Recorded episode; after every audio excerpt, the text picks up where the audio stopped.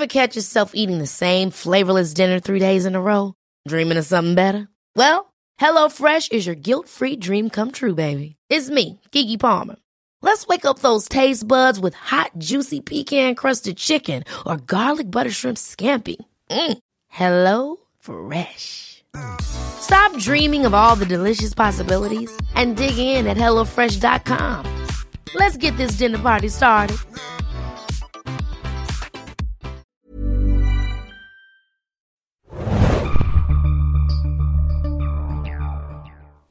Herzlich willkommen, liebe Filmjunkies und auch liebe Serienjunkies. Mein Name ist Robert, mit uns ist der Tim, hallo. Genau, und wir reden heute über den Kinofilm Maze Runner, die Auserwählten in der Brandwüste. Das ist das Sequel zu Maze Runner, die Auserwählten im Labyrinth und setzt die Ereignisse des ersten Teils nahtlos fort. Wir werden am Anfang ein bisschen allgemein über den Film reden, über unsere Eindrücke, wie er uns gefallen hat, wie wir die Darsteller fanden, wie wir die Effekte fanden und später gehen wir rüber in den Spoiler-Teil und da gehen wir nochmal auf die Details ein, ziehen auch einen kleinen Vergleich zu den Büchern, die Tim ja gelesen hat. Ich, ich habe sie gelesen, richtig. Ich kenne die nicht, ähm, bin also auf äh, den Vergleich zum ersten Teil eigentlich nur angewiesen. Genau, und Tim erzählt euch jetzt ein bisschen was zu den Eckdaten vom Film. Ja, und zwar er heißt erstmal im Original äh, The Scotch Trials und äh, ja, die Regie führt Wes Ball, der ist ein relativer Regie-Neuling. Also ich habe auch von dem vorher nichts gesehen. Er hat einen Film gemacht vor fünf, sechs Jahren, der hieß Beginners. Das ist eine Komödie gewesen. Hat er den ersten Teil gemacht? Er hat auch den ersten Teil genau, gemacht, aber so vor der Maze Runner-Reihe gab es wirklich nur diesen Beginners, den ich jetzt nicht wirklich kenne. Das heißt, ich meine, er hat viel Kameraarbeit gemacht und Effekte, Pro Production, aber selbst Regie geführt.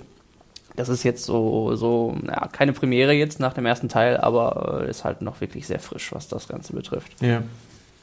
Ja, äh, Maze Runner und auch The Scorch Trials, wie jetzt hier der zweite Teil, äh, basiert auf einem Buch von also einer Young Adult Reihe von James Dashner. Das sind theoretisch mittlerweile vier Bücher. Also es ist ursprünglich als Trilogie ausgelegt mit The Maze Runner, The Scorch Trials. Der dritte Teil heißt dann The Death Cure. Vor circa zwei Jahren oder drei sind es ungefähr, ist ähm, noch ein Prequel erschienen. Das hieß äh, Kill Order. Das ist noch ein bisschen die Vorgeschichte. Ähm, das ist halt eher so, so, so eine dystopische, postapokalyptische Zukunftsvision so ein bisschen und äh, The Kill Order, also das Prequel beschäftigt sich noch ein bisschen mit dem, mit den, wie es dazu gekommen ist. Ja, im Grunde, wie es dazu gekommen ist. Da ist jetzt auch für 2016 noch ein zweites Prequel, also ein Prequel-Prequel, okay. das aber nach dem ersten Prequel spielt, das quasi die, die, die das Prequel fortsetzt. Ja, mal gucken, ob die Sachen dann auch verfilmt werden, aber ich glaube, in Bezug auf die Verfilmung kann man jetzt erstmal von drei Filmen ausgehen. Ja, für die Reihe. Genau, wobei man ja nie weiß, äh, ob die dann nicht noch zweigeteilt werden, was ja sehr beliebt ist heutzutage, ist wie bei Hunger Games beispielsweise. Ähm, ja, also genau. ich finde, wie es, wie, genau wie bei Hunger Games und bei ganz vielen anderen Sachen der Fall ist, ich finde, das passt nicht immer ein Finale, was von der, ja. vom Umfang vom Buch her genauso groß ist wie alle anderen Bücher in zwei Teile zu teilen. Weil meistens auch in der Mitte gar kein spannungstechnisch, der, der Bogen ist gar nicht da, dass man das einfach in der Mitte so abhackt. Ja, man kann sich dann schon immer fragen, ob die Produzenten das nicht extra machen, um dieses so ein beliebtes Franchise noch ein bisschen auszureizen. Es hat ja auch beim Hobbit, äh, würde ich jetzt persönlich sagen, es ist wirklich nach hinten losgegangen, das Buch ja. dann nochmal zu strecken auf drei Filme. Es ist also ich finde es generell meistens un also storytechnisch ist es unnötig, allerdings ist es natürlich aus finanzieller Hinsicht. Klar. Man kann natürlich, natürlich das mit Sinn. cooler Action oder mit irgendwelchen schönen Setpieces oder so ein bisschen sinnvoll ausweiten, dass das Ganze atmosphärisch ist, aber wie du schon sagst, storymäßig macht es nicht unbedingt Sinn, äh, eine zweistündige Handlung auf vier Stunden aufzupumpen. Nee, aber wenn sie das hier machen, also es ist, ich muss sagen, es ist, dürfte relativ wahrscheinlich sein. Mhm. Wenn sich der Teil jetzt hier ähnlich steckt wie der erste, dann äh, ist es eigentlich ein Selbstläufer, denn der Vorgänger hat ein Budget von 34 Millionen Dollar gehabt. Eingespielt hat er bis heute circa 345 Millionen, also mhm. mal rund das Zehnfache von seinem Budget. Das ist äh, mehr als ordentlich. Also dementsprechend sollten die Teile ja auch nur ähnlich so, so selbst wenn sie ihr Budget nur einspielen oder knapp drüber sind, ich kann mich da erinnern, aber ich habe hab auch nicht den Eindruck, dass jetzt hier Maze Runner so groß ist, also so, auch so präsent ist wie jetzt andere Reihen, wie beispielsweise Hunger Games oder ähnliches. Obwohl ich die wirklich für, für, für die Young Adult, für das Young Adult Genre persönlich wirklich gut finde. Muss ja. ich auch schon mal vorwegnehmen. Mir hat der erste Teil hier ein bisschen besser gefallen, aber ich fand jetzt auch den zweiten Maze Runner auch wirklich gut. Ich fand ihn grundsätzlich auch anständig, muss ich sagen. Ja. Also ähm, der ist atmosphärisch halt eigentlich grundsätzlich ganz gut gelungen. Äh, was mir generell an der Maze Runner-Reihe im Vergleich vielleicht auch zu Hunger Games oder, oder anderen Young Adult Sachen besser gefällt, die Atmosphäre ist zwischendurch relativ düster. Absolut und auch relativ brutal von den Szenen her, finde ich für Ja. Young Adult, muss man natürlich immer sagen. Es, es wird auch viel reingeschmissen, was man sonst eher von, von erwachsenen Sachen gewohnt ist. Also es ist so ein bisschen äh, eine Zombie-Thematik drin. Also es ist nicht direkt Zombie-Thematik, aber es sind Zombie-ähnliche Kreaturen kommen drin vor, teilweise. Und die sind auch relativ böse inszeniert. Also ich habe da jetzt auch wirklich an der Härte nichts auszusetzen. Das ist zum Beispiel mein Problem mit Hunger Games. Ist auf jeden Fall auch eine gute Reihe und alles. Aber mir ist das alles dafür, was da eigentlich so passiert und was so die Prämisse von Hunger Games ist, ist mir das alles immer ein bisschen zu soft inszeniert. Ich kann es verstehen, weil es die Zielgruppe anspricht, aber Mhm. für mich ist es trotzdem immer noch so ein bisschen zu, zu, zu lasch. Und ich muss sagen, bei Maze Runner funktioniert es. Ja, da hat man weniger Rücksicht drauf genommen. Richtig, solange ja. sie gesagt haben, vom Rating in den USA haben sie noch ihr PG-13, da waren sie zufrieden mit. Und solange das noch drin ist, haben sie eigentlich auch den Rahmen von PG-13 relativ aus, gut ausgeschöpft. Genau. Also, Na, wir haben ja jetzt schon ein bisschen vorweggenommen, dass wir jetzt den zweiten Teil ordentlich fanden. Tim hat ordentlich gesagt, ich habe gut gesagt. Ähm, Aber wenn wir jetzt ein bisschen ins Konkretere gehen, noch vor dem Spoilerbereich, was fandest du jetzt gut an dem zweiten Maze Runner Scorch Trials?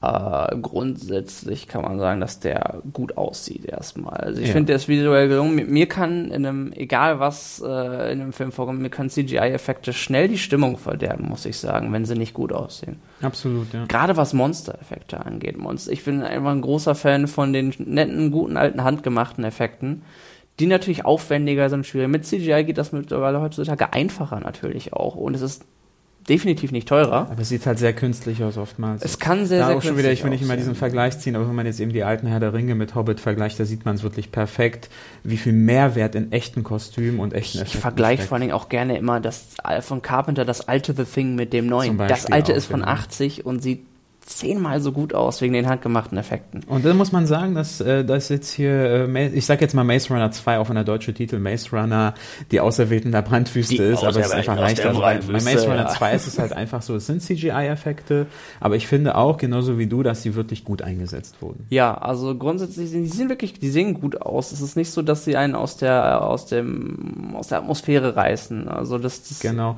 Und CGI bezieht sich in dem Fall einerseits auf die ganzen Kreaturen, aber auch auf, auf der anderen Seite auch auf diese postapokalyptische Landschaft, diese Häuser Ja. im Hintergrund. Und da muss ich sagen, die kommt wirklich gut rüber, aber gleichzeitig habe habe ich da auch einen meiner großen Kritikpunkte. Sie nehmen sich zu wenig Zeit, meiner Meinung nach, um diese Postapokalypse gebührend darzustellen. Ja. Und das hängt damit zusammen, dass der Film, und ich glaube, das haben wir beide so gesehen, irgendwann nach der Hälfte viel zu sehr in Richtung Action abdriftet. Ja, das haben sie äh, wirklich so gemacht. Der, ist, der wird actionlastiger. Je länger er läuft, desto mehr Action passiert. Und das ist echt schade. Ich war nämlich nach der ersten Hälfte wirklich noch sehr gebannt und dachte mir, cool, hier stimmt das Pacing. Also die Action ist im richtigen Moment.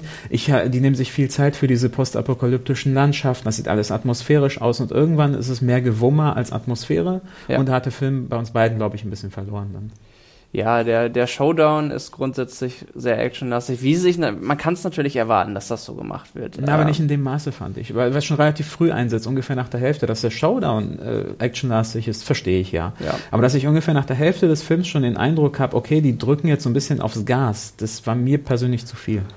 Ich würde mich auch gerne fragen, ob sie nach dem, ob sie ihr Budget nach dem ersten nochmal neu festgelegt haben und hochgeschraubt haben. Ich habe das Gefühl, sie haben mehr Effekte und auch et- das Ganze etwas bombastischer gemacht, als sie es vielleicht entweder ursprünglich geplant hätten oder für Geld gehabt hätten. Sie und wollten es dem, dem Zuschauer zeigen, guck mal, jetzt immer mehr Kohle, deswegen seht ihr noch mehr äh, Verfolgungsjagden oder Ballereien oder was weiß ich. ja, also, Äh, ja, das, das ein, den Eindruck hatte ich auch. Ähm, ich meine, man muss ganz klar sagen, der Film ist nichts für Neueinsteiger. Der nein, nein, richtet sich ganz klar an die Zuschauer des ersten Teils und man wird nicht abgeholt, wenn man jetzt den ersten Teil nicht der gesehen funktioniert hat. ü- überhaupt nicht ohne Genau. den ersten. Den, den muss man wirklich gesehen Genau. haben. Wenn man nicht gesehen hat, wird man das, das ist, es ist grundsätzlich, man bekommt man viele, viele Fragezeichen, weil es so gewollt ist. Es werden viele Mysterien aufgebaut. Es wird nicht so viel beantwortet. Und wenn man darüber hinaus dann den ersten auch noch nicht gesehen hat, dann äh, fragt Genau, man sich wirklich, finde was ich da gut, weil es konsequent ist. Die gehen halt keine Kompromisse ein und äh, Ja. da ist man auch sofort drin, wenn man den ersten Teil gesehen hat. Den ich übrigens, wenn wir schon beim Vergleich sind, äh, vom Pacing halt ein bisschen geschickter fand. Ich fand, Mhm. der erste Teil hat seine mysteriöse Atmosphäre länger aufrechterhalten können. Was natürlich auch ein bisschen an der Handlung liegt und wenn man die Welt noch nicht kannte. Und was sich auch an die Vorlage gehalten hat. Ja. muss man sagen. Also ich- wir wir können nachher auch noch, noch mehr Vergleiche zur Vorlage ziehen. Der erste Teil hält sich nämlich grundsätzlich sehr eng an die Vorlage, ist vom, am Ende etwas, driftet ganz am Ende leicht ab, erklärt dann auch aber auch ein wenig mehr Mhm. als im Buch. Und der zweite ist von vorne bis hinten komplett anders eigentlich. Da, es sind viele Elemente finden sich wieder, aber die komplette Struktur ist anders. Das ist natürlich interessant, weil du dann diesen Vergleich hast. Bei mir ist es so, ich wurde da in die Welt wirklich vollkommen unvoreingenommen reingeschmissen, kenne die Mhm. Bücher nicht und war vom ersten sehr positiv überrascht und ich wusste beim zweiten jetzt natürlich überhaupt nicht, was mich erwartet, in welche Ja. Richtung sich die Handlung fortbewegt. Finde es erstmal grundsätzlich gut, dass Teil 2 dann natürlich keine Kopie von Teil 1 ist, weil es ist Mhm. grundsätzlich wirklich was vollkommen anderes, was da passiert, ohne jetzt in die Es ist nicht nochmal das gleiche Szenario. Genau, ja. genau. Und äh, das finde ich gut. Und noch ein positiver Punkt, mir persönlich ist der Cast sehr sympathisch, muss ich sagen. Ja, es sind, es sind sehr viele junge Talente in erster Linie. Also wenn man sich mal anguckt, ähm, als, als Thomas spielt so mehr oder weniger die Hauptrolle Dylan O'Brien. Der ist, äh, wie alt mag der sein? Anfang auch, äh, wie, wie fast alle Anfang 20. Der ist ähm, für Teen Wolf wohl am bekanntesten. Das ist eine MTV-Serie gewesen. Ich habe in irgendeinem Film als Bösen gesehen. Mö- möglicherweise, aber ich glaube so- Ich, ich, ich habe es leider vergessen, mir aufzuschreiben, muss ich gestehen. Ich hatte das vorhin irgendwie noch auf dem Schirm. Ja. Aber ich finde ihn wirklich sehr überzeugend und ich habe wirklich oft bei Young Adult Probleme, äh, liegt vielleicht auch meinem Alter, keine Ahnung, mich in diese Charaktere so richtig reinzuversetzen. Das habe ich, das Problem habe Ja ich auch klar, Hunger das Games. ist, liegt ja. aber auch daran, dass, dass, dass wir als Erwachsene, Erwachsene nicht die direkte Zielgruppe Genau, aber hier sind. funktioniert das komischerweise. Ja, also ich, ich kaufe den Jungs und Mädels in dem Film das wirklich alles ab und kann mich da ganz gut in ihre Rollen hineinversetzen und es Ja, das, mir. das ist auch was, was ich noch grundsätzlich auch mit an dich gefragt hätte jetzt. Würdest du sagen, dass der Film eben nur für diese Zielgruppe geeignet ist oder eignet er sich für jüngere oder und auch ältere, die Ich außerhalb es- diese, der, der jungen Erwachsenen liegen? Ich würde sagen, der, äh, der ist auf jeden Fall auch für Erwachsene geeignet. Ja. Natürlich muss man sich darauf einlassen können, aber mich hat er so in angenehmer Weise an so Sachen aus meiner Jugend erinnert, äh, die jetzt so in den 80ern, da gibt es so Serien, die kennt wahrscheinlich keiner mehr, keine Ahnung, sowas wie die dreibeinigen Herrscher erwähne ich immer gerne, so eine alte BBC-Sci-Fi-Serie, die auch so in diese Young Adult-Richtung ging und er erinnert mich in angenehmer Weise daran, aber schon, er ist schon ein bisschen weiter, das heißt, er spricht mich auch als Erwachsenen an, Ja. obwohl die Zielgruppe halt äh, Young Adult ist. Und ich denke, er funktioniert gerade für Erwachsene besser, weil, wie, wie eben angesprochen, er etwas düsterer ist, weniger Kompromisse auf sein Rating, bezüglich seines Ratings gemacht hat, sondern einfach ja. das gezeigt hat, was, was er zu erzählen hatte, ohne wirklich dann auf, auf Inhalte zu achten und sie eventuell zu entschärfen, damit das für, eine jüngere, ähm, für ein jüngeres Publikum funktioniert. Deswegen muss man aber auch sagen, dass das sehr zwar für älteres Publikum funktioniert, aber vielleicht für Jüngere dann eher grenzwertig ist außerhalb dieser äh, Young Adult Sache. Es geht vielleicht, Für aber zu ähm, Jüngere, ja. ich, ich nehme mal an, er wird, ich weiß nicht, was, was für ein Rating er in Deutschland haben will. Ich gehe von einem 12 Ich aus. glaube, ich bin mir ziemlich sicher, dass der ab 12 ist. Mhm. Aber äh, das geht gerade so vielleicht. Dafür sind halt schon ein paar Bilder drin, die sind für Zwölfjährige eher schwieriger. Aber ma- also ist es in Ordnung. Aber ähm, unter zwölf würde ich sagen, funktioniert er aber auch alleine von der Struktur her nicht, weil, weil eben viele Fragen aufgeworfen werden. Man, man viel, äh, viele Mysterien, die vielleicht für unter zwölf eher schwierig zu verarbeiten, beziehungsweise einfach ähm, es ist ein bisschen, es ist komplexer, als es er zunächst den Anschein macht und das ist dann äh, eher schwieriger für Jüngere, Genau. denke ich mal, in dem Vergleich. Noch zu den anderen Darstellern ein bisschen. Ähm, Ja, Dylan O'Brien haben wir angesprochen, hat die männliche Hauptrolle.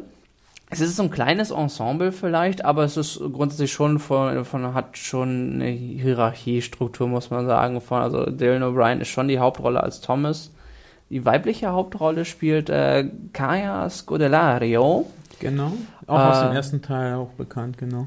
Ist ähm, ein relativ unverbrauchtes Gesicht, würde ich sagen. Ja, sie wird jetzt, äh, so wenn ich das jetzt äh, mich recht, recht entsinne, im neuen Fluch der Karibik die weibliche Hauptrolle auch spielen. Ja, das ist, genau. sie Mhm. wird, wird Sie jetzt kommt jetzt gerade so ein bisschen, äh, genau. Äh, ist, könnte Serienjunkies aus der äh, englischen Serie Skins bekannt sein. Mhm. Da hat sie mehrere Staffeln mitgespielt.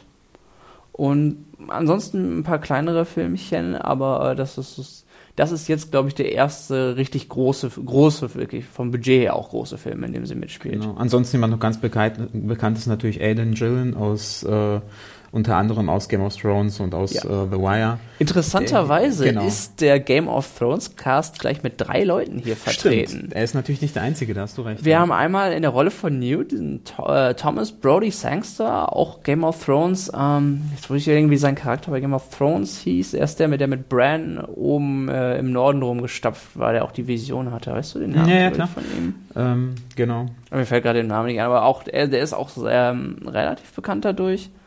Dann äh, Natalie Emanuel, auch aus Game of Thrones.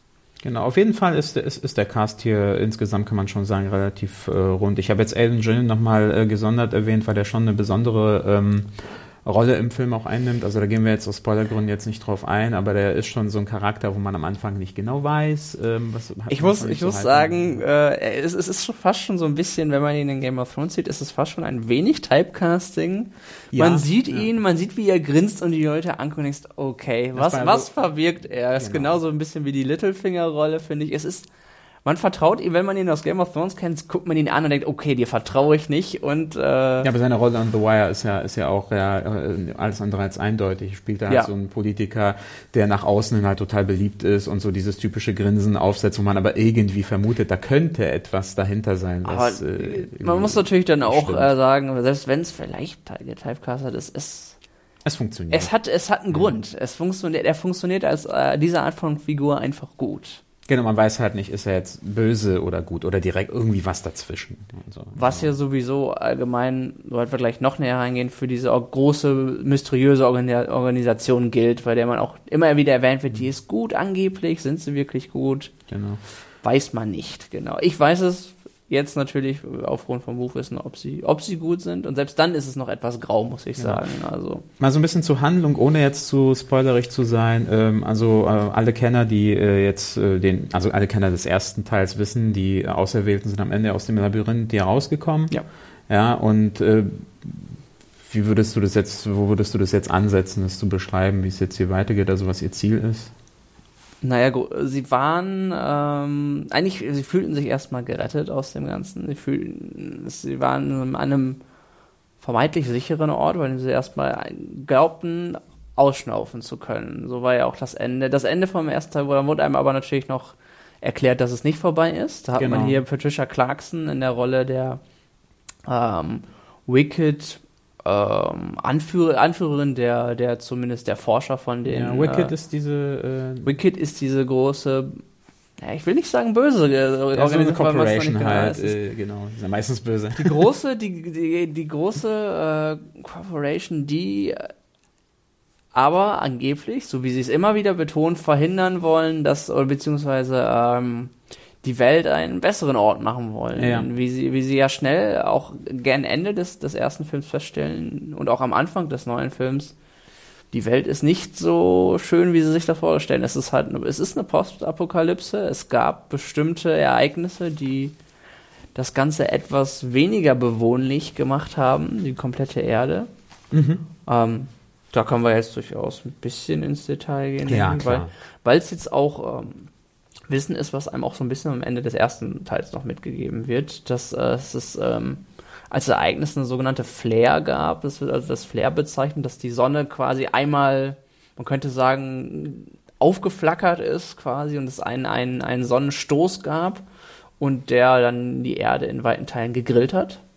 So ja. ziemlich. Äh, wie man im zweiten Teil auch äh, schön sieht, ganz viele Wüsten, und äh, ja, die verlassene Wolkenkratzer, das hat halt den Großteil der Menschen hat es halt zerlegt. Ich will es nicht gar nicht in was für Anteilen, aber es. Äh, das war halt eben auch dieser, dieser Aha-Effekt im ersten Teil, dass sie aus diesem Labyrinth rauskommen. Man weiß überhaupt nicht erstmal, was das Labyrinth überhaupt bedeutet. Ja. Die Welt draußen könnte auch ganz normal sein, so wie die heutige Realität. Und dann sieht man das erste Mal diese postapokalyptische, verbrannte Welt im Grunde mhm. genommen. Und das fand ich ziemlich beeindruckend damals. Ja. ja. Und hier sieht man eben dann mehr von dieser Welt. Ja. Genau die dann ähm, vorwiegend kann man auch sehen, äh, in Albuquerque, New Mexico gedreht wird, die ja auch eine richtig schöne große Wüste hat. Mhm. Ich glaube, Albuquerque war ja auch, ich glaube, Breaking Bad Ja, spielt in ja, Albuquerque. absolut, ja. Apropos Breaking Bad, wir Genau, haben noch jemanden, der aus Breaking Bad, der hier mitspielt. Das ist ähm, in einer Hauptnebenrolle, könnte man sagen, oder größere Nebenrolle, den äh, Giancarlo Esposito. Mhm. Äh, er spielt hier die Rolle von Jorge, ähm, der zusammen, ähm, ja, von den, oh, sollen, wir, sollen wir schon auf die, ich überlege gerade, ob wir, ob, Ja, ich würde sagen, dann Ja, das ist, das, ist jetzt bei, das ist jetzt in diesem Fall wirklich schwer zu trennen zwischen dem Nicht-Spoiler-Teil und dem Spoiler-Teil, Genau. weil es eben halt eine Fortsetzung ist und nicht jeder hat die wiederum gesehen und, äh, und hier ist die Handlung, die wird halt, die, geht, die steigt halt sofort ein. Deswegen, also unsere Haupteindrücke habt ihr jetzt bekommen, so, also ich würde jetzt schon so eine Empfehlung für Leute aussprechen, die den ersten Teil kennen erstmal vor dem Spoiler-Teil. Wem der erste Teil Genau. grundsätzlich gefallen hat, der wird auch Genau, es war für mich oder für uns beide, glaube ich, so eine Enttäuschung auf einem hohen Niveau. Das heißt, wir beide fanden, glaube ich, also ich zumindest auf jeden Fall den ersten Teil ein bisschen besser. Mhm. Ich finde, dass der hier durch seinen, durch seinen Action-Overkill am Ende äh, und durch ein paar andere Sachen, auf die wir noch im Spoiler-Teil eingehen, so ein bisschen verspielt hat. Er hat dann am besten seltsames Pacing gehabt, das Ein nicht ganz seltsames so Pacing, das kommt dazu. Aber gerade wenn man sich jetzt auch die aktuelle Blockbuster-Landschaft als Vergleich heranzieht, finde ich, dass der seinen Job wirklich ordentlich macht. Ja. Er ist spannend, äh, er ist unterhaltsam, ist schön gefilmt und kann man sich auf jeden Fall geben. Ja.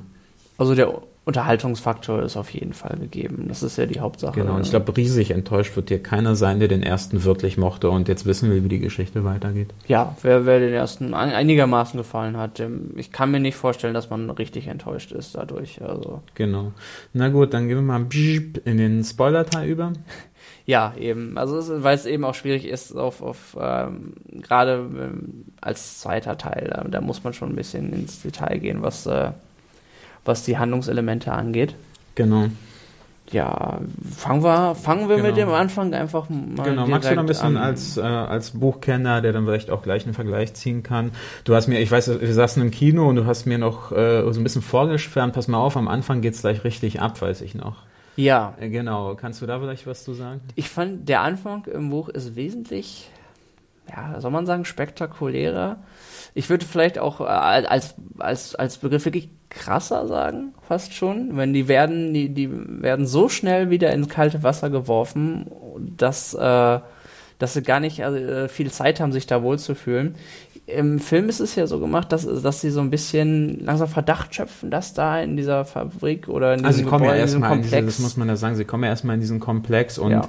und hier, ich weiß jetzt nicht, wie der Charakter von, von äh, Angel heißt. Jensen heißt der. Jensen, genau, Jensen ist der Charakter, der empfängt sie ja und gibt sich ja erstmal als ihr äh, Freund aus und äh, er will sie wieder aufpäppeln und Genau. äh, genau führt sie durch die Einrichtung. Alles wird gut. Alles Grunde, wird ja. gut, genau. Sie bekommen Essen, sie bekommen Kleidung, sie können sich äh, nach gefühlten 100 Jahren erstmal duschen mal wieder und so. Äh, genau. Und sitzen da mit anderen, äh, mit anderen äh, in ihrem Alter, die eben auch äh, Genau, um ganz viele wurden. Gruppen, Ganz viele Gruppen, interessanterweise. genau.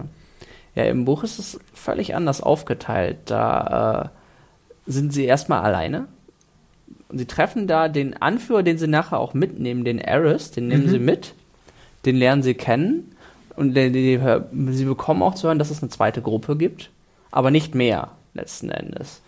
Und äh, ja, sie, sie, schla sie legen sich schlafen nach den ganzen Strapazen und wachen auf.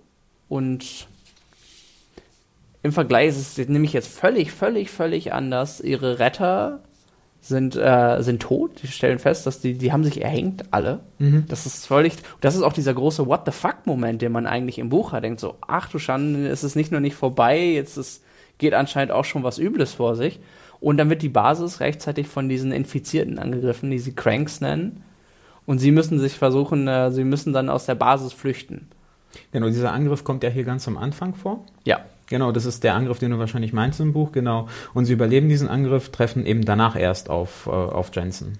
Genau. Genau. Und aber im, im Buch ist es halt, äh, also beziehungsweise jetzt im, in dem Film ist es Weise anders gemacht, dass sie es selbst herausfinden, dass da was nicht stimmt und die ihre Flucht von sich von sich aus anzetteln. Ja, und hier ist es halt auch so, dass man am Anfang schon relativ früh merkt, dass was nicht stimmt. Denn Ja. Theresa, also die von Kaya Scodelario äh, gespielt wird, die ist ja dann nicht bei ihnen dabei, sondern die wird ja irgendwie raus. Ja, die wird getrennt Die wird getrennt von ihnen. Und in dem Moment, wo sie hinterhergehen wollen, bauen sich da zwei Türsteher auf und lassen sie nicht durch. Also Thomas und Ist die anderen. nie ein gutes Zeichen. Es ist ja. nie ein gutes Zeichen. Im Moment merkt man, okay, da geht was äh, Seltsames vor. Ja.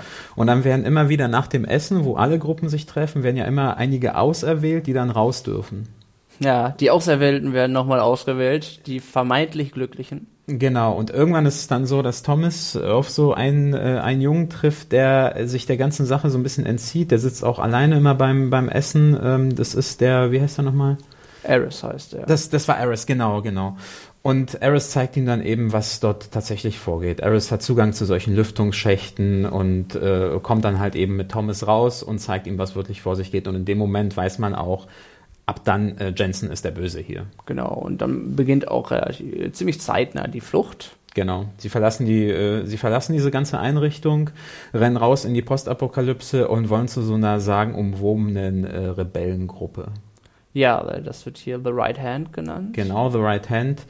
Und äh, genau, also sie begeben sich eben dort äh, auf, sind auf der Flucht. Jensen jagt, die, jagt sie hinterher mit irgendwelchen, mit so einem komischen Flugzeug oder Hubschrauber, wie auch immer. Das sieht alles Ja. schon sehr. Das muss erwähne ich extra, ist- das, weil das wirklich sehr wuchtig und cool aussieht. Also die ganzen Fahrzeuge und alles, diese ganze Einrichtung. Also mich hat das atmosphärisch halt echt abgeholt. Futuristisch einfach. Es ist so, futuristisch, futuristisch angehaucht zumindest. Ja. Genau, das fand ich halt ganz gut. Aber das ist dann eigentlich letztendlich so die Grundhandlung vom zweiten Teil. Dass sie eben am Anfang, der erste Teil ist, sie, äh, sie flüchten aus, Aus dem, dem- aus dem Camp Genau. Oder aus dieser Einrichtung. Ich würde sagen, der Mittelteil ist, sie begeben sich auf die Suche nach, nach The Right Hand. Ja, sie flüchten vor Wicked, weil sie, Genau, weil sie irgendwas mit denen vorhaben, was sie, äh, was sie, sie wissen es ja nicht genau, was Wicked vorhat, Genau. aber es scheint so, als ob die zumindest, die stellen ja fest, dass diejenigen, die abgeholt werden, nicht dahin kommen, wo sie es erhofft haben, sondern an denen wird rumexperimentiert, gebastelt. Ja, so ganz, ich Irgendwas habe das auch nicht alles dem so ganz verstanden. Das ist aber Äh, wird einfach nur nicht klar, ehrlich gesagt. Aber das finde ich aber auch ganz gut. Also ich finde jetzt nicht, dass man alles unter die Nase reiben muss. Man sieht halt auf jeden Fall, dass sie Experimente mit denen machen. Da sind ja auch noch so komische Kreaturen in solchen, äh, in solchen Gefäßen und so. Daran sehen Sie, äh, das sind, glaube ich, auch diese Viecher, die es im ersten Teil gab. Diese Ja, Reaver. die- ich glaube, die hießen Reaver. Sie sehen halt schon ein bisschen, die hießen sehen so ein bisschen genau. embryonal aus hier. ja, weil sie äh, haben die, genau, glaube ich, sie haben die erkannt und gesehen, okay, genau. dort wo wir sind, das ist immer noch Wicked, sonst würden diese, genau diese Kreaturen nicht sich dort in diesen Gläsern befinden. Genau, das fand ich ganz spannend. Und dann ist eben dieser, dieser Mittelteil, ist eben die Suche nach äh, The Right Hand und gleichzeitig auch die Flucht vor Jensen und Wicked. Genau. Und der dritte Teil, dann finden sie dann The Right Hand und dann ist es dann so der, der Abschlussteil. Aber erstmal, um nochmal auf den Mittelteil einzugehen, ähm, du hast ja schon diese Zombies erwähnt, die ja diese ganze Ja. Einöde da bevölkern. Da sind ja auch einige ganz, ganz starke Szenen mit dabei, auf jeden Fall. Das ähm, allein optisch und atmosphärisch sind da sind das für mich auch die die besten Szenen gewesen. Mhm. Äh, es ist, man, man muss einerseits schon sagen, okay, es ist nichts, was man von, von der Art her noch nicht gesehen hat. Ja. Also, aber es hat, weil, weil mich hat es jetzt persönlich so ein bisschen an 28 Days Later erinnert. ja, so, durchaus die, legitimer Vergleich. sie rennen sehr schnell, es ist dunkel, sie, Mhm. äh, es ist, es ist, glaube ich, ein altes Einkaufszentrum, in das sie da so, so ein unterirdisch, das so ein bisschen verschüttet ist vom Sand. Das sieht so aus, so ein bisschen wie ein altes Einkaufszentrum. Und dann sind da so durch mit Rolltreppen und aber ziemlich, ziemlich dunkel. Und ganz wichtig auch diese Zombies, die infizieren halt auch. Also wenn sie jemanden beißen oder berühren, ich weiß nicht, Ja. wann genau die Infizierung äh, anfängt, aber und da ist auch eine meiner Lieblingsszenen, muss ich sagen, die hat mich emo- emotional am meisten abgeholt. Einer von der Gruppe wird infiziert. Ja. Das ist Winston, gespielt von Alexander Flores. Ist das richtig? Ähm, Oder, oder habe ich das... Äh, Ja, ich glaube, das ist. Genau, richtig. das war, doch, das war richtig Winston, sein. genau. Winston nee, war das, das, das ja. war Winston. Genau, und ähm, gibt es eine Szene, die merken, oder Winston merkt selber, dass er, dass er infiziert ist, sie merken das auch und er opfert sich dann, beziehungsweise er begeht Suizid. Und sie geben Ja. ihm noch eine Waffe, dann gehen sie weg und das ist ja auch so eine Szene, die hat man natürlich auch in anderen Filmen schon gesehen. Sie, man Sie sieht sie, gehen laufen und und hört den Schuss. Ja. Aber ich fand trotzdem die ganze Szene, wie sie aufgebaut war, wie verzweifelt Winston auf einmal war, wie die ganze Gruppe sich von ihm verabschiedet hat, einer nach dem anderen, während er so infiziert im Sand liegt und Ja. ihm dann noch die Waffe in die Hand drücken. Ich weiß nicht, wie es dir ging, aber das war die Szene, die mich emotional im ganzen es, Film es ist so ein bisschen ein Klassiker. Ja. aber äh, verliert trotzdem nicht seine Wirkung, wenn es gut gemacht ist. ja, aber ich meine, wir haben ja viele Klassiker in allen möglichen Genres und letztendlich, klar, man kennt die Struktur. Hey, it's Ryan Reynolds, and I'm here with Keith, co star of my upcoming film, If, only in theaters, May 17th. Do you want to tell people the big news? All right, I'll do. Sign up now and you'll get unlimited for $15 a month in six months of Paramount Plus Essential Plan on us. Mintmobile.com slash switch. Upfront payment of $45 equivalent to $15 per month. Unlimited over 40 gigabytes per month. Face lower speeds. Videos at 480p. Active Mint customers by 531.24 get six months of Paramount Plus Essential Plan. Auto renews after six months. Offer ends May 31st, 2024. Separate Paramount Plus registration required. Terms and conditions apply if rated PG. Und das Konzept, aber wenn die Schauspieler es dann schaffen, so, so, so was Bekanntes so gut rüberzubringen. Gerade wie diese jungen Schauspieler. Gerade diese jungen sagen, Schauspieler, muss ich sagen, da hatte ich wirklich ein bisschen Gänsehaut. Leider hat der ganze Film dann es nicht mehr geschafft, das nochmal so in der Intensität aufzubauen für mich wie in der Szene, aber die war echt super. Ja, Ja, die ruhigeren Szenen waren atmosphärisch auch immer sehr gelungen im Vergleich. Die Actionsequenzen sehen, sehen durchaus gut aus, aber ich finde, dem Film haben die, die düsteren, ruhigen und spannenden Szenen sehr gut getan und das sind, die sind auch die stärksten fast. Ja, ihr hört es, wir kommen immer irgendwie wieder darauf zurück, dass die Action das so ein bisschen kaputt gemacht hat. Es gibt da halt auch coole Szenen. Ich kann mich an eine Szene erinnern, wo sie in so einem um, halb umgekippten Hochhaus kämpfen und auf so einem Fenster stehen. Ja. ja. Und dann kämpfen sie mit so einem Zombie und das Fenster birstet immer weiter, es bricht in jedem Moment durch. Irgendwann bricht es natürlich durch und, und äh, Th- Th- Thomas rettet dann die, die andere Person, die haben wir jetzt bisher noch nicht erwähnt. Ähm, das war Das war Brenda. das war Brenda, genau. Die, das ist eine von, die gehört nicht von Anfang an zur Gruppe, die lernen sie erst später kennen. Genau, also Genau. zusammen mit Jorge, dem Charakter von Giancarlo Esposito, äh, lernen sie die Genau. beiden kennen. Jedenfalls kämpft, äh, kämpft Brenda mit diesem, mit diesem Zombie auf dieser Glasscheibe unter ihren Füßen. Das Glas birstet und im letzten Moment greift sie Thomas, als das Glas zerschellt und der, Tom, äh, der Zombie dann in die, in die Tiefe fällt.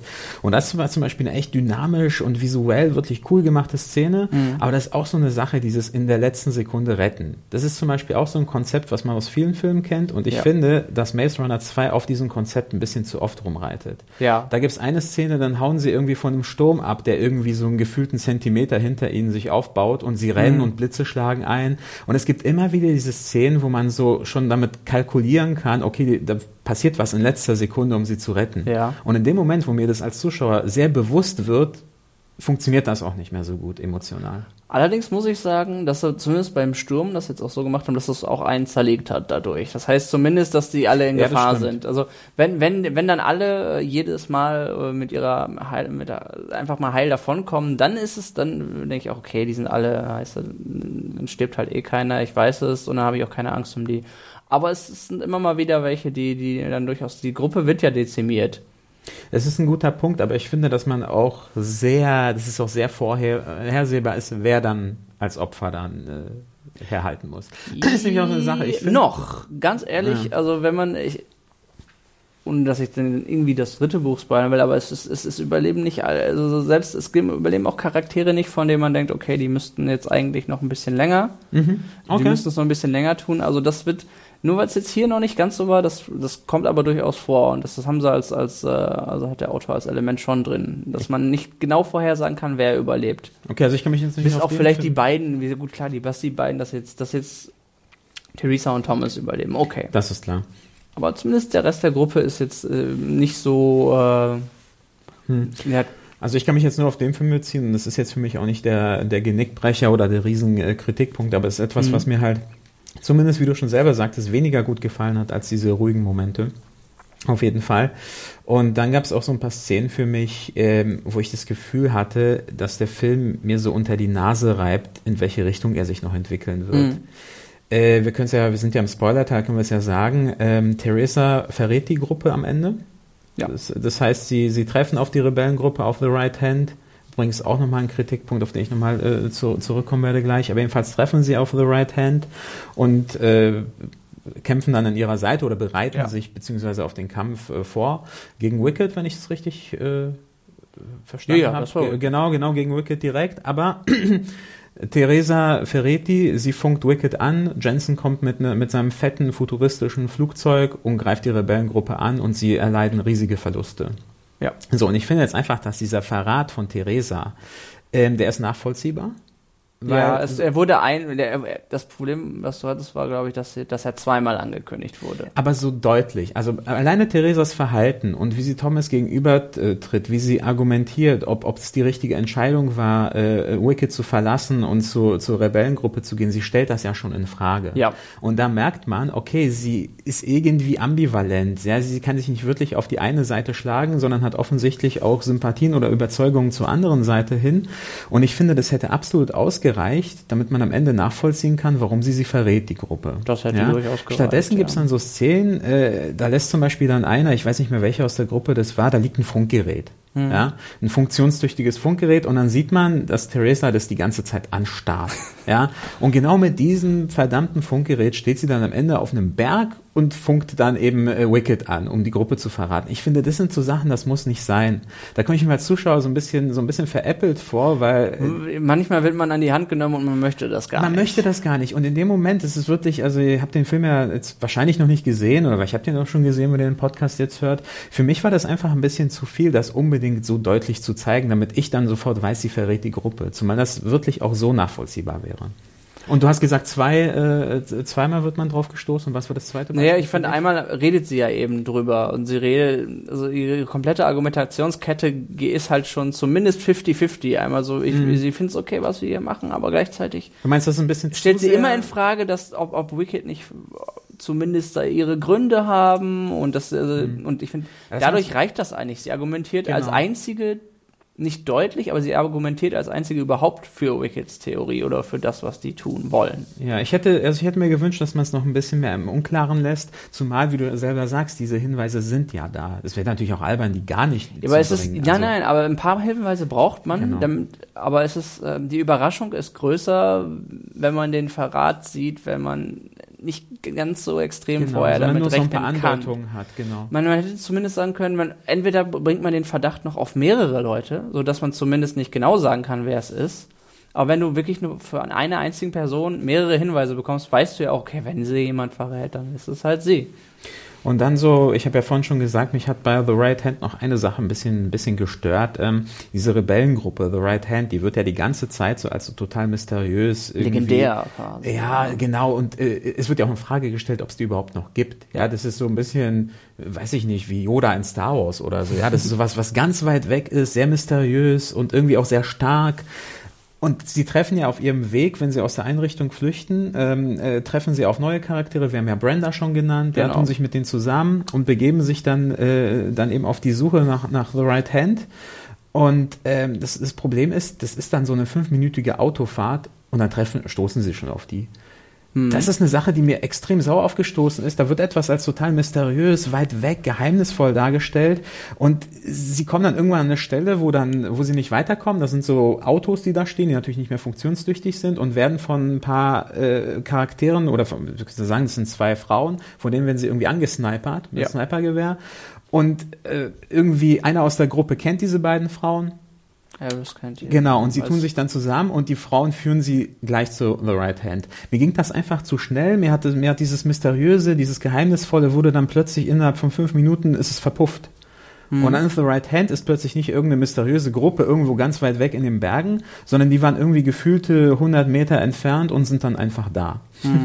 Weißt du, was ich meine? Ich- ich Wisst verstehe, ihr, was ich meine? du- Mir, mir, mir ging das ein bisschen zu schnell, mir ging das ein bisschen zu spannungsarm äh, vonstatten. Interessanterweise haben sie auf dem Weg auch noch so ein durch ein, eine Gastrolle auch so ein, ich will nicht sagen Comic Relief gehabt, also so ein bisschen Stilbruch mit. Der Film nimmt sich grundsätzlich relativ ernst. Ja. Ähm, aber dann hat's, hat man da als, als Cameo-Auftritt, würde ich fast sagen, den Alan Tudyk, den man aus Mhm. Firefly beispielsweise kennt. Der hat auch auf äh, IMDb gar keinen Credit für Scorched Trials. Lustigerweise, ich habe geguckt.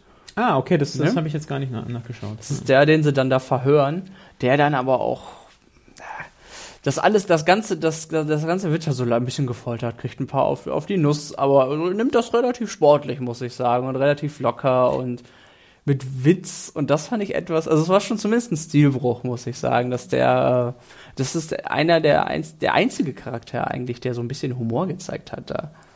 Mhm. Das, das stimmt, der wird ja von äh, Jorge gefoltert. Genau, du hast ja schon gesagt, Giancarlo Esposito aus Breaking Bad. Ich finde übrigens, das habe ich noch gar nicht erwähnt, er ist ja auch der, der Vater von der Brenda hier. Oder ist er der Nein. Vater oder so eine Art Vaterfigur? Er ist eine Ich- Vaterfigur, Eine Vaterfigur, ja. genau. Und äh, ich finde, dass er seine Sache hier wirklich extrem gut macht. Er ist, er ist halt einer von den Charakteren, denen die Gruppe begegnet auf dem Weg zu The Right Hand. Mhm. Und er ist übrigens auch der, der dazu beiträgt, dass The Right Hand so myster- mysteriös wirkt. Weil er ist ja räumlich ja näher an ihnen dran, Mhm. aber er hat ja da seine eigene Gruppe gegründet und so und sagt dann so, ja, ich gehe da nicht hin, ich weiß gar nicht, das ist ja ein Mysterium, gibt's die überhaupt noch? Das ist ja einer von denen, die beim Ja. Zuschauer das Gefühl erzeugen, so, oh, The Right Hand, das, das ist ja, gibt's die überhaupt und wer ist das überhaupt, ja? Und Mhm. dann, er hat ja dann dieses Auto, äh, er bekommt es ja eben von Alan äh, Tudyks Charakter, weil Ja, er ihn ja foltert, genau. dann bekommt er das Auto und dann sind sie in fünf Minuten bei The Right Hand. Jedenfalls, ich finde, ich, ich finde wirklich seine Rolle, also Jorge, der macht das wirklich sehr, sehr gut. Er hat eine super Ausstrahlung und man kauft ihm das sofort ab, diesen Ja, der Mann kann schauspielen, das Der kann, kann einfach schauspielern, sagen. genau. Also Und was Alan Tudyks Charakter betrifft, ja, ich äh, fand den auch cool. Da ist ja auch diese Party-Szene. Willst du Ja. darauf ein bisschen eingehen? die war auch, die dann auch so ein bisschen surreal wurde, Ja, weil ähm, Brenda und äh, Thomas dann auch vorher so einen kleinen Willkommensschluck nehmen müssen, äh, die dann auch so ein bisschen halluzinieren. Genau. Also sie kommen mit Jorge in so eine Art, äh, was ist das, so eine Art Lager oder Stadt. Im, im Grunde genommen ist Ja. es so eine Art, wie so eine kleine Stadt, die sich in, die sich die Menschen in der Postapokalypse dort nochmal so errichtet haben. Deswegen ist Ja. es, äh, genau. Und da hat halt, so wie ich es verstanden habe, zumindest äh, Alan Tudyks Charakter so eine, ich, wie hat der eigentlich einen Namen? Ich habe mir den jetzt gar nicht aufgeschrieben. Ja, hatte- aber da er kein Ist so- IMDb-Credit hatte, genau, er konnte ich es so nicht nochmal nachgucken. Genau, das passt schon. Äh, ist auf jeden Fall, äh, er ist da so ein bisschen wie so eine Art Anführer oder so, ja. Und der, Ja, der, der zumindest so dieser Szene, der war sehr bekannt dort. Genau, und der rekrutiert dann halt eben auch diese jungen Leute und schmeißt dann so eine Party und die müssen sie vorher so einen Schluck von irgendeinem so seltsamen Gesöff einnehmen. Und dann gibt's so eine 10, also gefühlt 15-minütige, ich glaube, die ging wahrscheinlich so 10 Minuten, so eine Partyszene, wo alles völlig surreal ist. Ja. auf so einem totalen Drogentrip. Wie fandst du das? Schwierig. Also es, es, es war erstmal im Vergleich zum Rest des Films, es sticht extrem raus. Genau deswegen frage ich, ja. Hm, Ich, kann, ich muss sagen, ich, ich, ich tue mich schwer zu sagen, ob es mir gut oder schlecht gefallen hat, ehrlich gesagt. Auch mein Gefühl, ja. Ähm, es war was anderes. Es hat, es hat ein bisschen, ähm, ein bisschen eine Mischung reingebracht in das Ganze atmosphärisch. Von daher finde ich es eigentlich im Gesamtbild gar nicht uninteressant, das so zu machen. Es kann natürlich manchen Leuten so ergehen, dass sie finden, dass das nicht reinpasst. Also es ist, Das fürchte ich auch. es ja. läuft die Gefahr, aber ich fand, dass es trug, trug ein bisschen zu einer atmosphärischen Mischung bei. Von daher äh, fand ich es durchaus in Ordnung. Ja, es ist immer ein bisschen zu lang dafür, dass die halt so raussticht. Ja, Ähm, Psychosequenzen können genau. und Halluzinationen können auch immer sehr anstrengend für den Zuschauer sein. Aber das fand ich jetzt noch vom, vom Umfang her ging es noch. Also ich finde, wie gesagt, das kann, das kann einen als Zuschauer belasten. Ich fand, das ist noch so in dem Bereich gewesen, wo man sagt, okay, jetzt ist es auch gut, aber Genau, jedenfalls wachen sie dann aus diesem Rauschzustand dann auf und dann sieht man auch gleich, wie Jorge ähm, äh, Alan Tudyks Charakter halt äh, foltert und Ja. prügelt. Und er kommt am Ende das Auto und dann, äh, dann fahren sie zu The Right Hand, die sie dann, ich kann es nur immer wieder erwähnen, nach zwei Minuten dann äh, begegnen. Ja. Genau. Ähm, ja, dann sind wir eigentlich auch schon beim Schlussteil angelangt. Also sind bei The Right Hand, Teresa Ferrezi, ähm, Mhm. Wicked kommt. Dann gibt's eine riesige Action-Showdown-Sequenz mit Geballer auf beiden Seiten, die ich zum Beispiel da wieder gut fand, muss ich sagen. Weil bei einem Showdown finde ich Action okay. Ja. Die war dynamisch inszeniert, da ist wirklich viel passiert und wie du schon ein paar Mal sagtest, die Härte ist für so eine Art von Film absolut angemessen. Ich kann mir nicht irgendwie Ja. vor wie bei A-Team, dass es irgendwie alles weichgespült ist, obwohl alle rumballern. Ja, das reißt einen, finde ich, auch, also mich zumindest, reißt sowas auch schnell aus, äh, Genau. aus, aus, aus der Stimmung, weil ich merke, okay, es ist alles so, es ist alles sehr verharmlost dargestellt. Es muss nicht ultra brutal dargestellt werden, aber wenn es zu sehr verharmlost ist, ist es irgendwie, hey, das sind immerhin Menschenleben, die da, die, wenn sie sich dagegen Genau. über den Haufen schießen und Und ich fand den Showdown wirklich, also der hat mich mitgerissen, der war, äh, der, der war ordentlich. Also die Action ist äh, bei aller Kritik, wenn man sagt, hey, das passt vielleicht nicht immer überall rein, wenn sie da war, war sie gut gemacht. Das kann man, das, das denke ich, kann man schon sagen. Die Action an sich ist schon von den Genau. Effekten, von der, von den Stunt-Koordination, es sah alles wirklich gut aus. Nur es war halt eben am Ende hat es dann eben halt auch gepasst, wo man zwischendurch sich manchmal dachte, ja, mal, äh, muss jetzt so viel sein und Showdown passt dann halt wieder. Dann sieht's dann halt erstmal so aus, als ob, äh, als ob Wicked ähm, die Oberhand behält. Sie töten ja auch unheimlich viele von diesen, von Ja. diesen Rebellen oder nehmen sie gefangen, besser gesagt. Sie nehmen sie eigentlich eher gefangen. Ähm, und am Ende wird das Ruder aber nochmal zumindest so weit rumgerissen, dass, äh, dass Thomas sich äh, aus der Gefahrenzone erstmal begeben kann. Mhm. Ja. Genau, und dann kommt er auch erstmal wieder, äh, wie, wieder freiwillig zurück. Ja, genau. Genau. Willst du dazu ein bisschen was äh, sagen?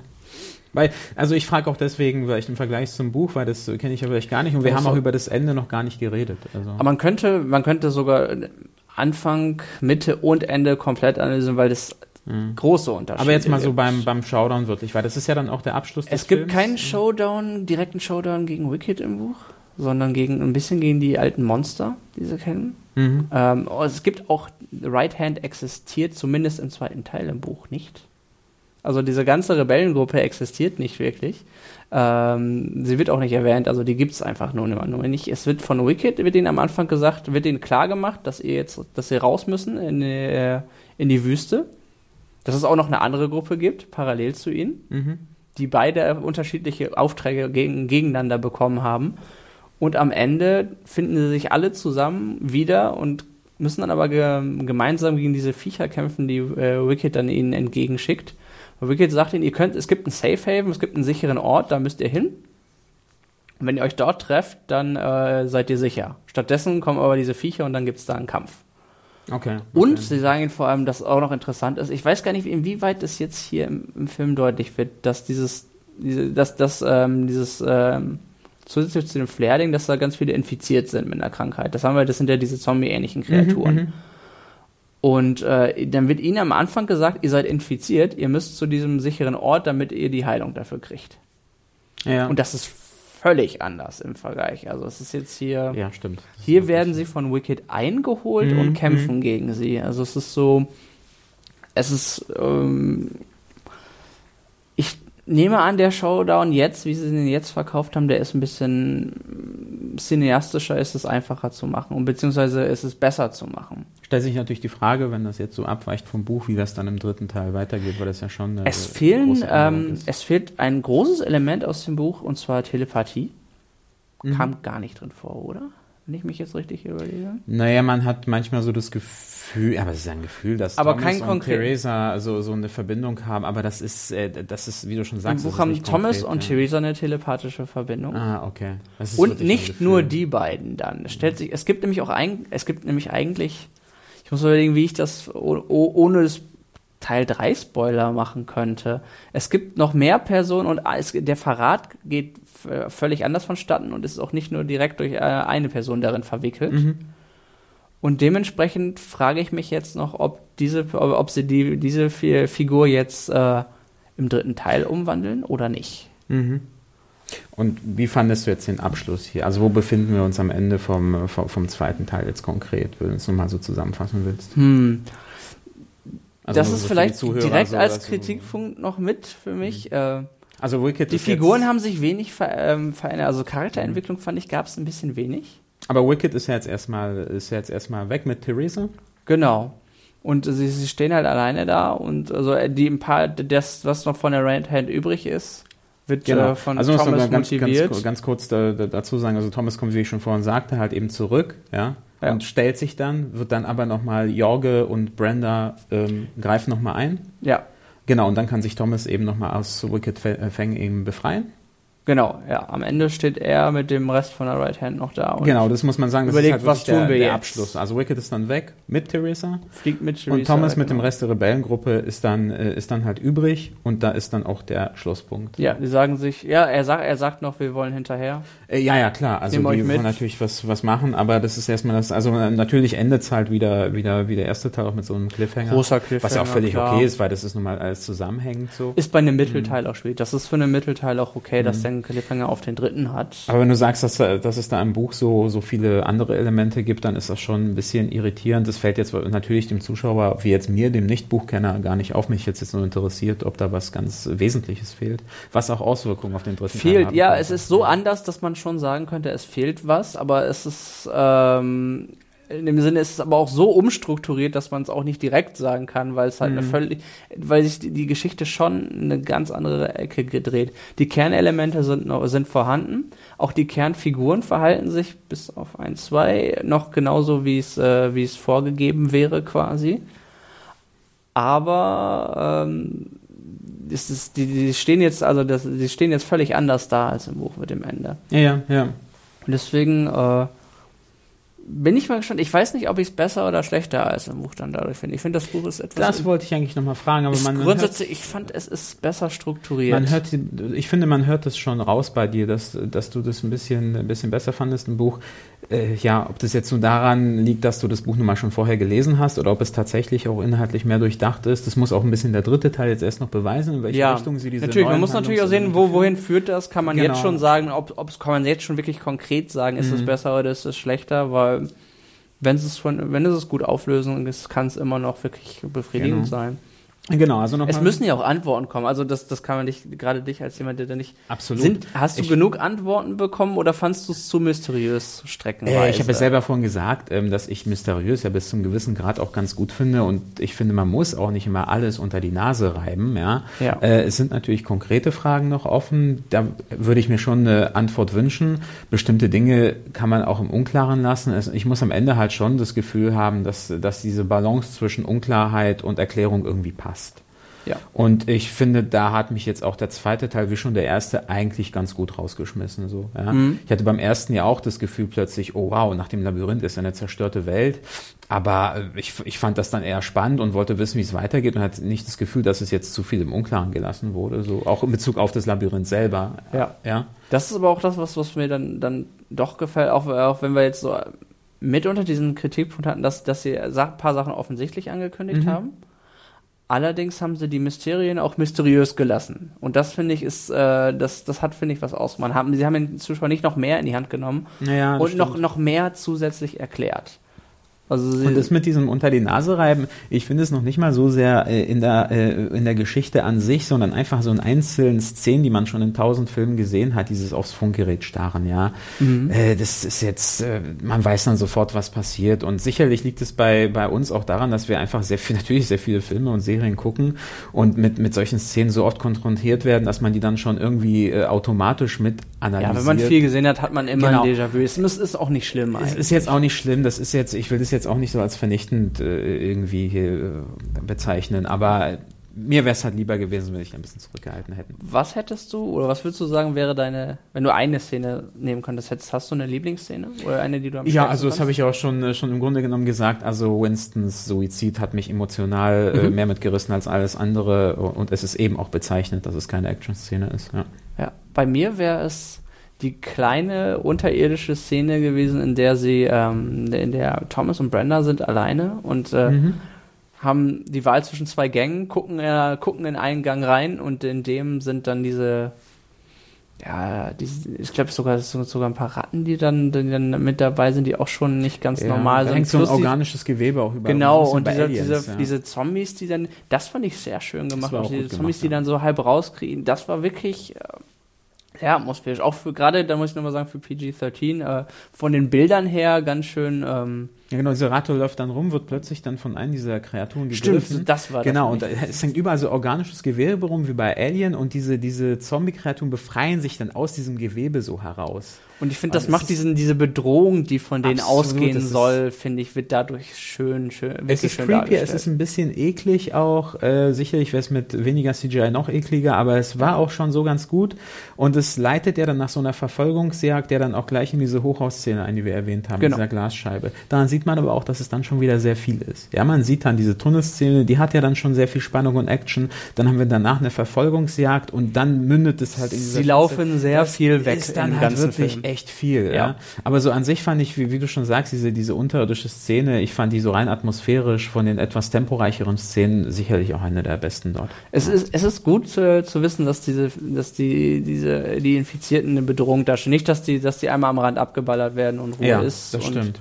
Dass die, dass die tatsächlich eine konkrete Bedrohung darstellen. Das wurde dadurch sehr gut visualisiert vor allem einfach. Ja, das machen, das machen andere Filme halt wirklich nicht so gut. Also wenn ich jetzt zum Beispiel an die, an die Roboterkreaturen in äh, Avengers 2 denke, beispielsweise, Mhm. ich weiß nicht, ob du den Ja. gesehen hast, das ist ja wirklich so, die wirken überhaupt nicht bedrohlich. Das ist so eine Massenarmee, die irgendwie von den Superhelden links und rechts irgendwie weggewischt wird. Klar, es sind auch Superhelden, aber trotzdem wünsche ich mir, dass so eine Armee äh, von Kreaturen, ob es nun irgendwelche KIs sind oder, oder Zombies, ich will, dass so, so ein Ansatz von Bedrohung kommt. Von denen ja. hast du jetzt auch schon einzeln deswegen Angst. Das Ja, ist, genau. Das ist eben das Gute. Wenn, wenn schon von einer einzelnen. Kreatur Bedrohung ausgeht, dass man Denkst du noch bei der Horde, dieser Fluchtgedanke wird dann wunderbar auf den Zuschauer übertragen. Das ist natürlich eine, eine gu- gute Sache, dass man die nicht gleich als Armee zeigt, so gesichtslos. sondern Man sieht, ein Einzelner ist schon eine Bedrohung und Ja. dann sieht man mehr und das ist eine größere Bedrohung. das ist auch die richtige Herangehensweise, das so zu Eigentlich schon. inszenieren, denke ich.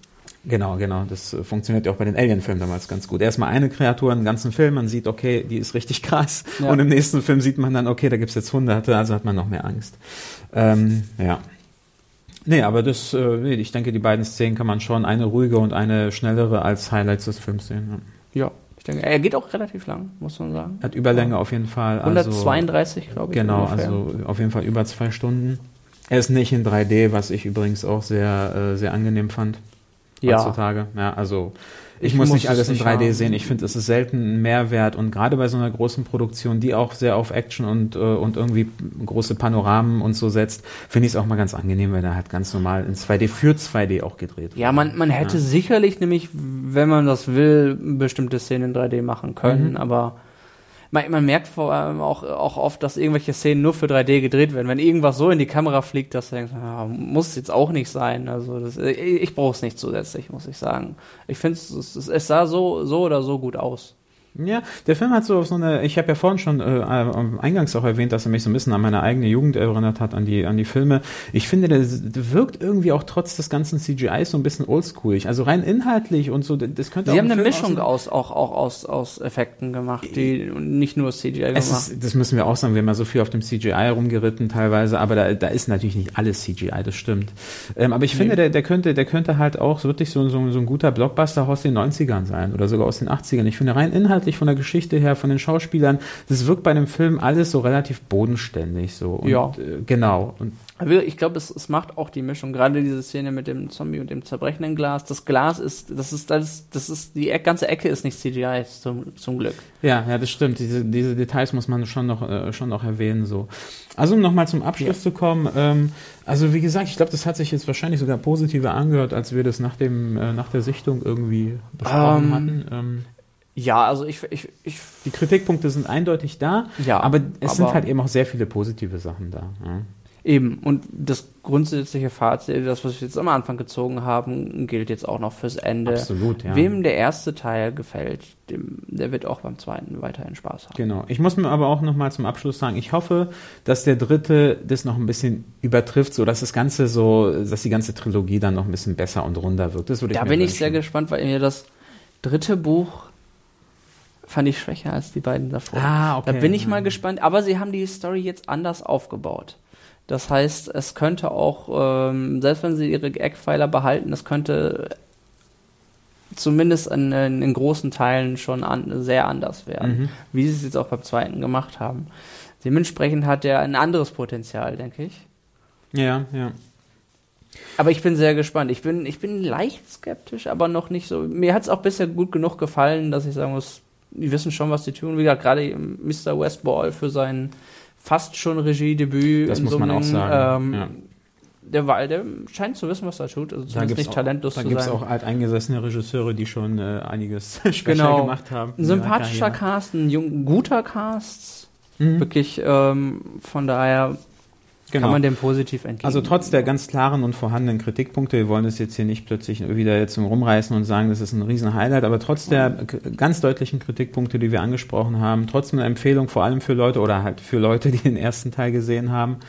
Äh, ja, falls ihr den schon gesehen habt und äh, also über eure Anregungen, Kommentare und Meinungen freuen wir uns immer, dann Ja. bitte uns auf jeden Fall an uns richten. Ähm, Tim findet ihr bei Twitter unter Ed Quackle says. Ja, bei mir unter der Berater, aber da ist nicht viel los in meinem Twitter-Account. Bei mir aber auch ist nicht. auch so eine Art Postapokalypse dort. ähm, genau. Und ansonsten, wie gesagt, viel Spaß beim Film und wir freuen uns auf jeden Fall auf eure Kommentare. Ja. Bis dann. Vielen Dank fürs Zuhören. Tschüss. Ciao.